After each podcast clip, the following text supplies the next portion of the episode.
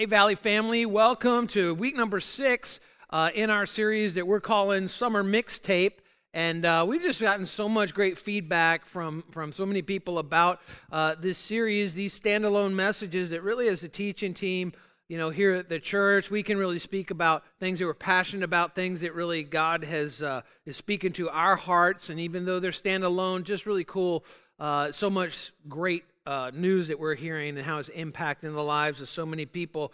And, and today I want to talk, I want to look at one of the miracles that Jesus performed because it speaks so much to me personally. And it's really a one of a kind uh, miracle. It's only recorded in Mark's gospel, it's not in Luke or John or in Matthew. And, and, and as we kind of read through this story, I want to stop a few times because there's so much meat here. Kind of take a few rest stops, make a few points, and then we'll apply it to our lives. So, uh, my notes are on the Valley Christian Church website, valleyny.cc. You can follow along, add your own notes, and email them back to yourself. You'll have them forever and ever and ever. So here we are, Mark chapter 8, verse 22. Jesus heals a blind man, gives him sight back in a real interesting way. And I think that's why it's not repeated again, and we'll probably be glad that he didn't repeat this more than once. Mark chapter 8, verse 22, it says, Then he came to Bethsaida, and they brought a blind man to him and begged him to touch him. So, first of all, we find his friends, this friends of the blind man, brought him to Jesus, and they begged Jesus to touch him. It doesn't say anything about the blind man that he believed or he had faith or anything like that uh, necessarily at this point, but it was his friends that brought him to Jesus. You know, our friends, the right friends, uh, they either help us to grow closer to Jesus, the wrong friends pull us away from Jesus. And I think this blind man was probably very, very thankful for his friends. And says, So he took the blind man by the hand and led him out of town. Now, think about that for just a minute. Put yourself in the sandals, if you will, uh, of this blind man. Uh, first of all, your friends bring you to Jesus for him to do a miracle. And then Jesus, this guy you never met, takes you by the hand and he leads you out of town. As a blind person, I would think, you know, your, your surroundings are so important. It's so important that you're in familiar place, a place of comfort, because you don't have sight. And, and Jesus pulls him out of his familiar surroundings pulls, takes him away from his friends and all that, takes him outside the town. You know, sometimes Jesus, we got to get out of our comfort zone for Jesus to do his mightiest miracles in your life and my life. It's not where we're comfortable, it's not where everything is normal, where everything goes expectantly. And so Jesus takes him and he leads him by the hand out of town. And when he had spit on his eyes, he spit on his eyes. Now, this is not the same miracle as is also recorded in one of the Gospels where Jesus spit in the mud first, then took the mud and put it on the blind man's eyes. Different blind man, different miracle. This one, direct contact with the spittle. This was just like, strange man, my friends bring me to him, I'm blind, he takes me by the hand, he walks me out of the town, and then he unloads a hawker right into my eyes. That's literally what's happening here. Crazy, crazy to think about. Direct contact. He spit on his eyes and he put his hand on him and he asked him if he saw anything. Now, this is just, crazy when I think about it, that Jesus, the creator of everything, he asked him, Do you see anything? Do you see anything? And look at what the response is. And he looked up and said, I see men like trees walking. You, you know, he had he had tree sight. You know, eh, sometimes Jesus touches our lives and we see things a little bit more clearly, but still kind of blurry because of our own hurt, because of our own pain. Then he put his hands on his eyes again. It's so powerful. This whole idea of the second touch, that he put his hands on his eyes again. That's why we're calling this message Do It Again. Do it again.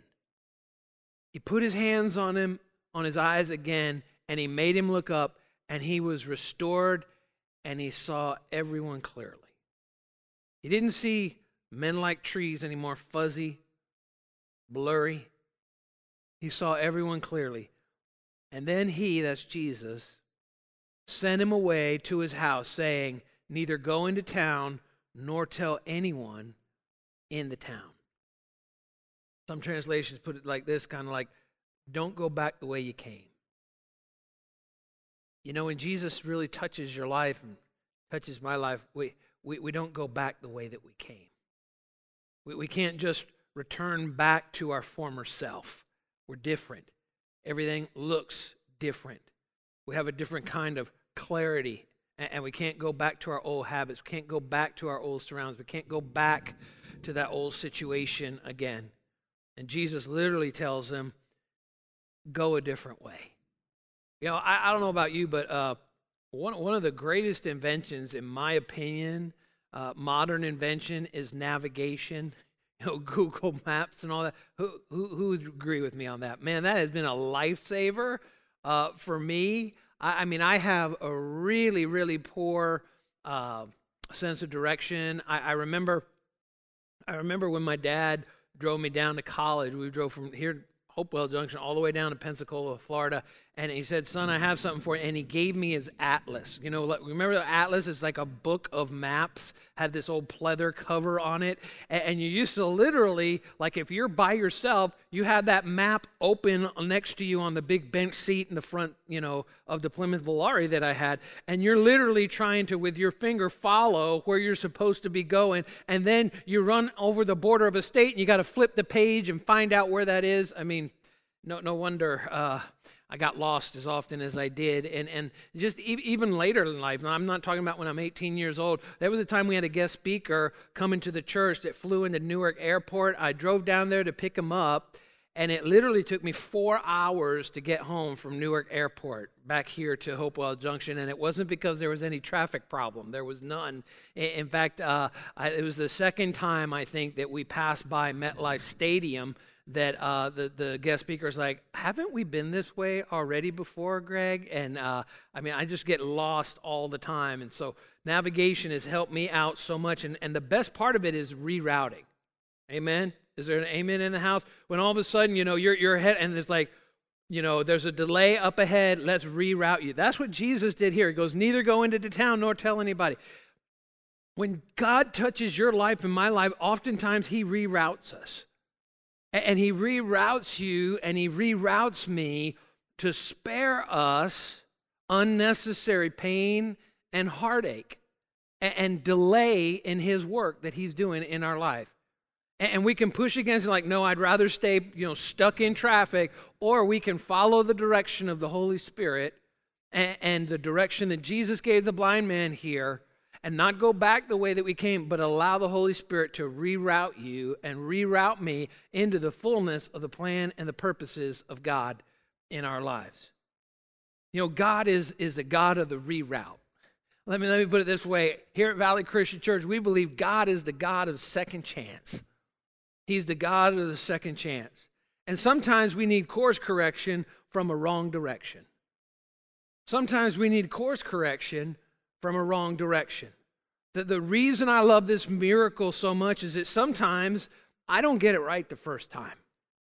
Sometimes I need help. Sometimes I need a second chance. Sometimes I need a, a second touch from Jesus because things still aren't very clear in my life. I need another touch. Do it again, Jesus. Touch me again. You know, I was a young boy and I came to Christ in just a moment, but it was pretty clear that I was going to be a work in progress. And the reality is, every one of us is a work in progress. It didn't just one moment that God touched my life, one moment God touches your life. Every one of us is a work in progress. And I love that second touch. He touched him again. Jesus, do it again. There, there's, there's a miracle that happens when we're in motion. As I've been reading scripture lately, it just, it just it struck me so much about how much, you know, that, that Jesus led him out of the town.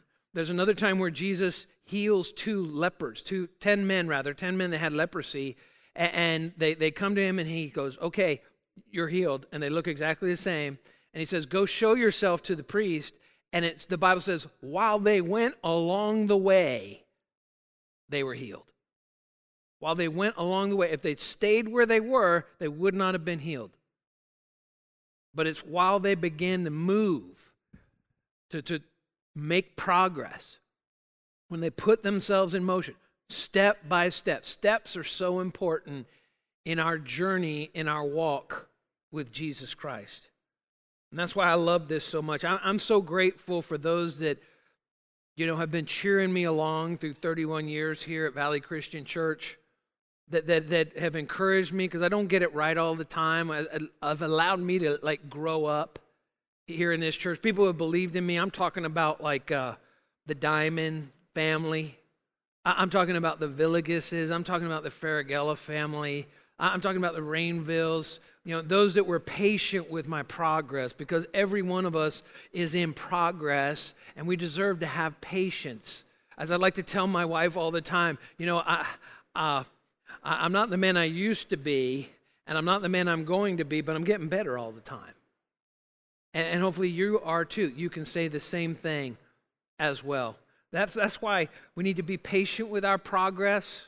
We, we need to that's why we need valley groups, because we need people around us that can cheer us on in our spiritual walk, step after step after step. By the way, our summer semester, you know, we've already had to close down all the signups, huge sign up of new people in our valley groups that really understand how important it is to surround yourself with like minded Christians that are going to encourage you, cheer you on in your walk and on your spiritual journey. That's why we all need Growth Track, because sometimes we need help in understand what is the what's the purpose God put me on this planet for? What, what makes me unique? Why am I here? And where do I fit into God's big plan that He has? That's why we need that because it's impossible sometimes. You don't get it all in one touch. You need to take another step. And so maybe that step was joining a small group. Maybe that step is growth track. Maybe that step's joining a dream team. What's the next step for you in your spiritual journey? Because we don't get it all in just one moment. We actually need the journey as well. We don't all get better at the same time. That's why we don't get we shouldn't compare ourselves. We don't all get healed the same way as Jesus didn't ever do it the same way. Uh, at the same rate. We don't all grow at the same rate and at the same way. And so that's what I love about the uniqueness of this miracle. So, right now, what I'd like to do is just make this real practical application uh, of this miracle story. Because I think there's four things that we need to learn from this miracle as Jesus spit into the eyes of this blind man, touched him once, and then touched him a second time. So you can almost say there's three touches there's spit, there's spit, then there's the first touch, then there's the second touch. Three different contacts from the Savior. Or you could even say four. Jesus led him by the hand first. So multiple touches in his life, and then it brought the clarity. So, four points to learn from this miracle. The first is this I think we need to see people how they can be. See people how they can be. Not necessarily how they are, but see the potential in other people. The blind man had some friends that could see the potential in him. He had some friends that he was close to that brought him to Jesus.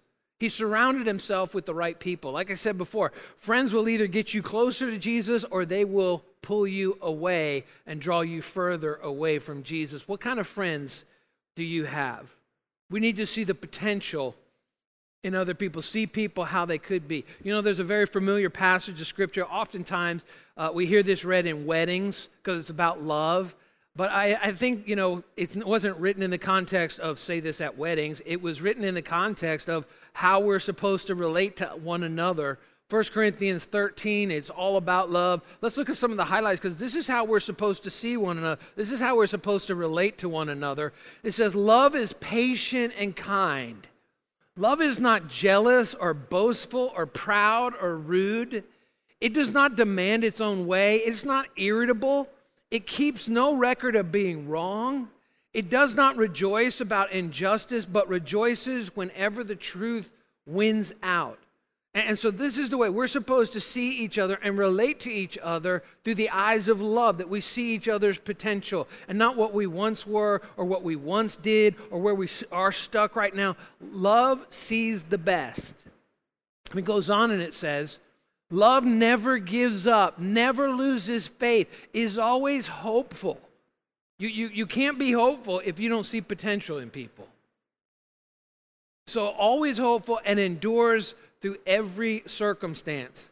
And then that's not all that it has to say, this perspective that if we're going to see the potential in other people, then drop down a few more verses in, into verse 11, the same chapter, 1 Corinthians 13, about love. And it's very interesting, the parallel. Watch what it says. When I was a child, I spoke like I, I spoke and thought and reasoned as a child. But when I grew up, I put childish things away. Now hold on, look at this. Now we see things imperfectly. Now we see, now we see like that blind man, now we see people like trees.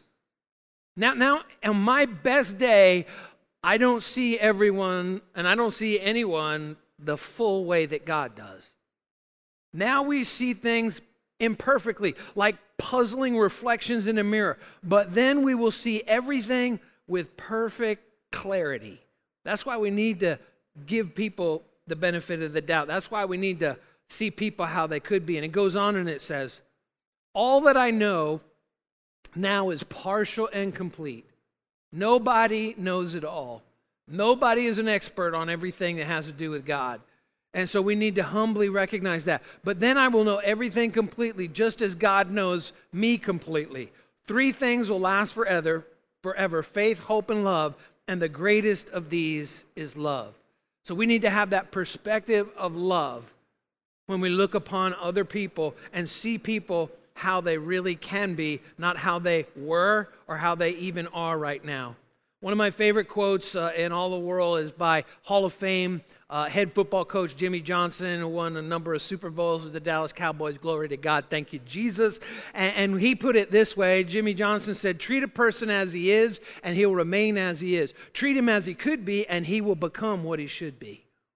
That's powerful. That's life changing football coach talk right there. But you know what? This is also life changing and life giving godly perspective as well. See people how they could be. Just like the blind man's friend saw he could be something else, he could be different. Let's get him to Jesus. Jesus saw him and said he could be different, and he touched his life a number of times. Let me put it this way don't give up on people. Don't give up on people. See people how they could be. Here's the second truth I think is important in this miracle see growth as a process, embrace the process. See growth as a process. Psalm 37, verse 23 puts it this way The Lord makes firm the steps, here it is again, see the motion. The Lord makes firm the steps of the one who delights in him. Though he may stumble, he will not fall, for our Lord upholds him with his hand. See this process that is not the Lord makes firm the one who's standing in place doing nothing. Doesn't say that. The steps of those who delight in him. And even though he stumbles, you know what? He's going to fall forward. He will not fall completely. He'll stumble forward, for the Lord upholds him with his hand. You know, so many times we look at that just one touch and we say, oh, that's the miracle. But the reality is this steps are supernatural too. Steps are really supernatural too. Sometimes miracles in our life are in a moment, sometimes miracles in our life come in stages.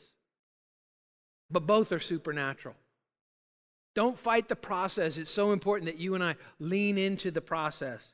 Some things God just does in a moment, positionally.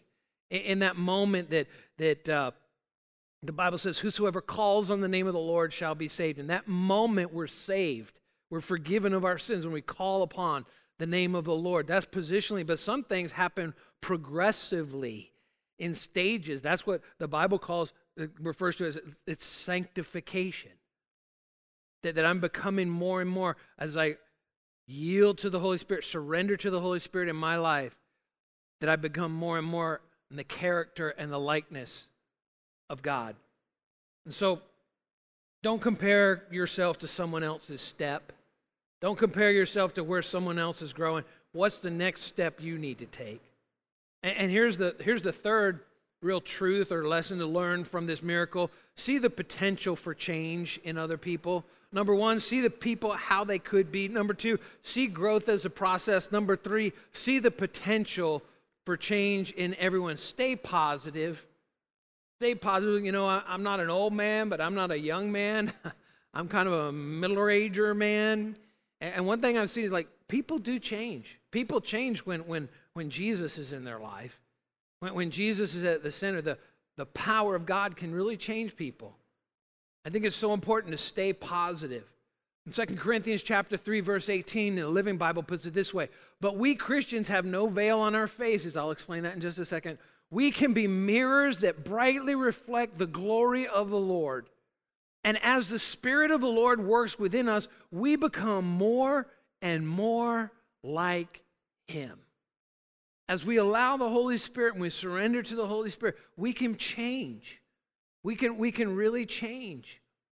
And we become more and more like Him. What's being referred to here is the Old Testament Moses actually went up on the mountain uh, and God would speak to him and he'd come down, and because he was in God's presence, his face would be glowing, and it just freaked the nation of Israel out so much. So he would actually put a veil over his face. They're like, We don't see it. We don't want to see that. It was really creeping them out uh, because he'd had this experience with God. So he put a veil over their face so they couldn't see the radiance reflected on his face. And they're like, But we Christians, we don't have a veil on our face.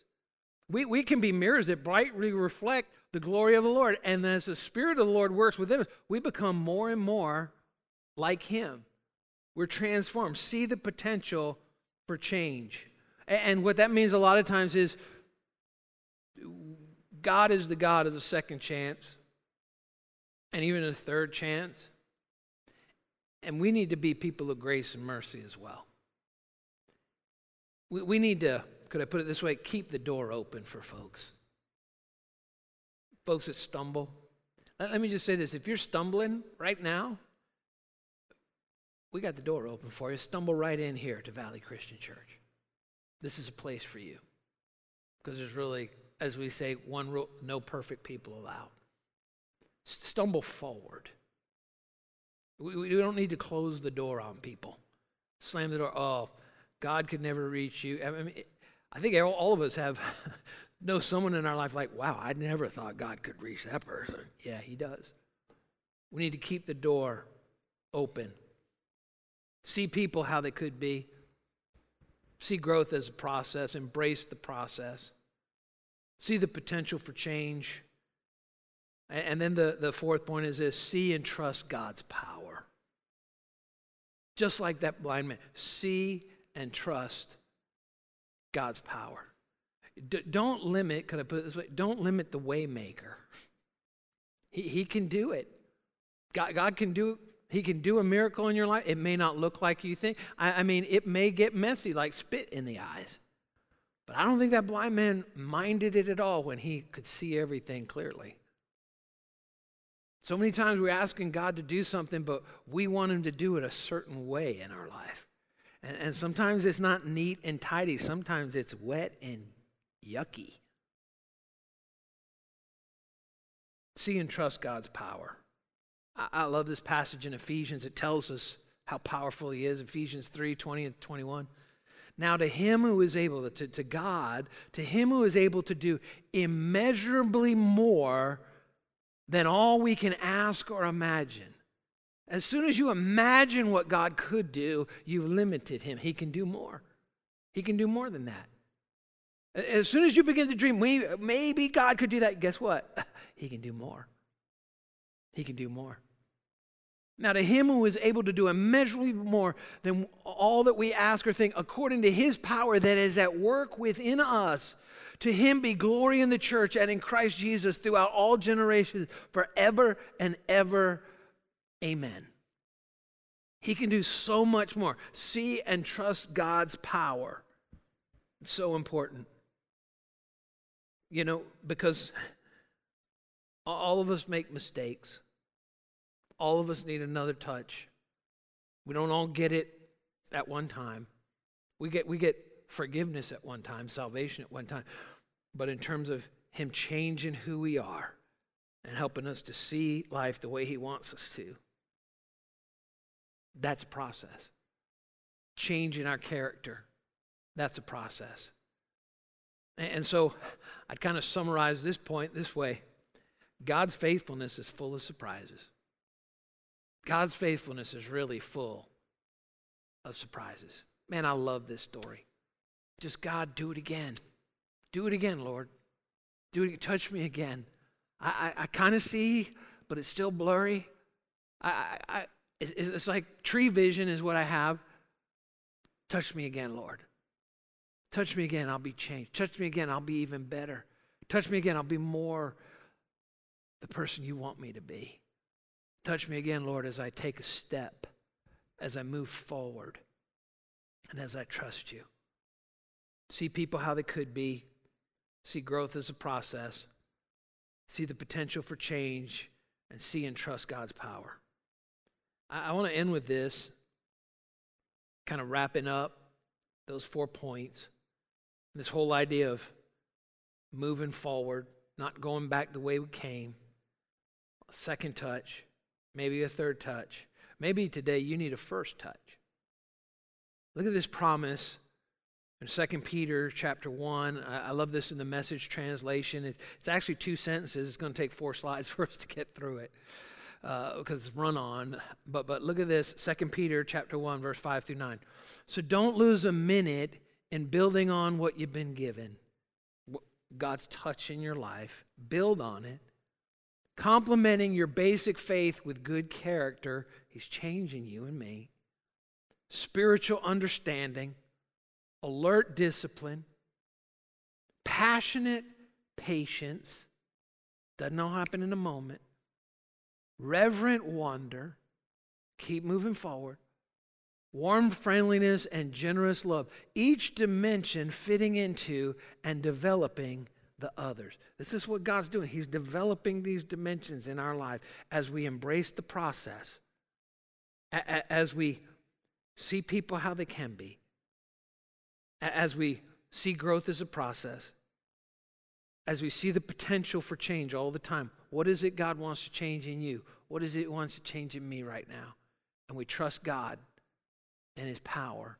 And then it goes on and says, with these qual- qualities, active and growing in our lives, no grass will grow under your feet. Why? Because you're moving. Because you're taking another step in Jesus' direction. You're, you're not staying still. You're not on the sideline till everything gets perfect. You're moving forward. One step, another step, another step. And grass will not grow under your feet. Love this, how it's translated in the message.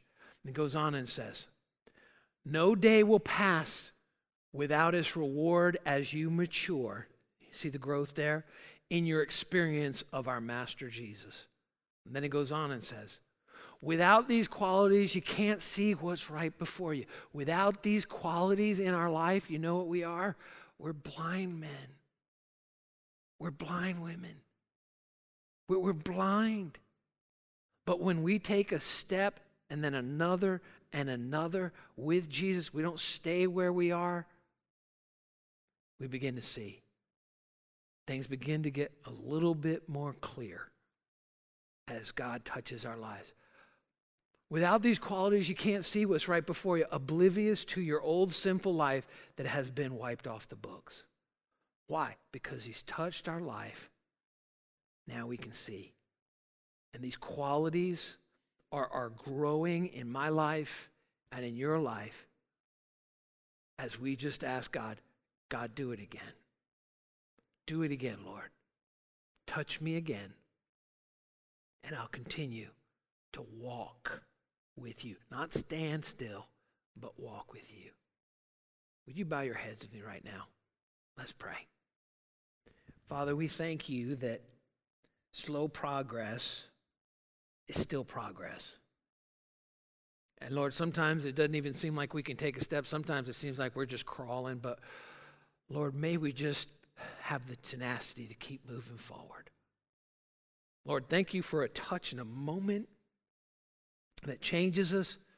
But Lord, thank you that we also today we embrace the process. And God, we do pray that you would help us to see people how they could be through the eyes of love. That, that we would see growth as a process, see potential for change, and trust you and your power that can do immeasurably more than we ever ask or imagine.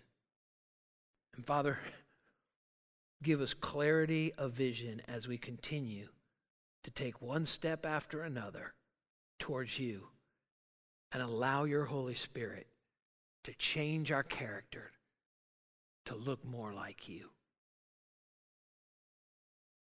Right now, with our heads bowed and our eyes closed, I want to give you an opportunity. If you've never prayed to receive Jesus Christ as your Savior, that's how that first touch really happens in our life.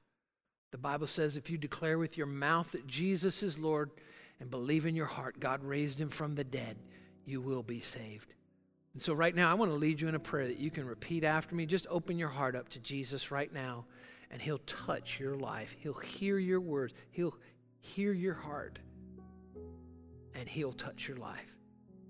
Just repeat this prayer after me right now Heavenly Father, forgive me of my sin. I turn from my sin today. Jesus, thank you for living for me. Thank you for dying for me. Thank you for rising from the dead for me. Jesus, I ask you, be my Savior and Lord today. Touch my life. Fill me with your Holy Spirit, and I will follow you from this day forward. Amen.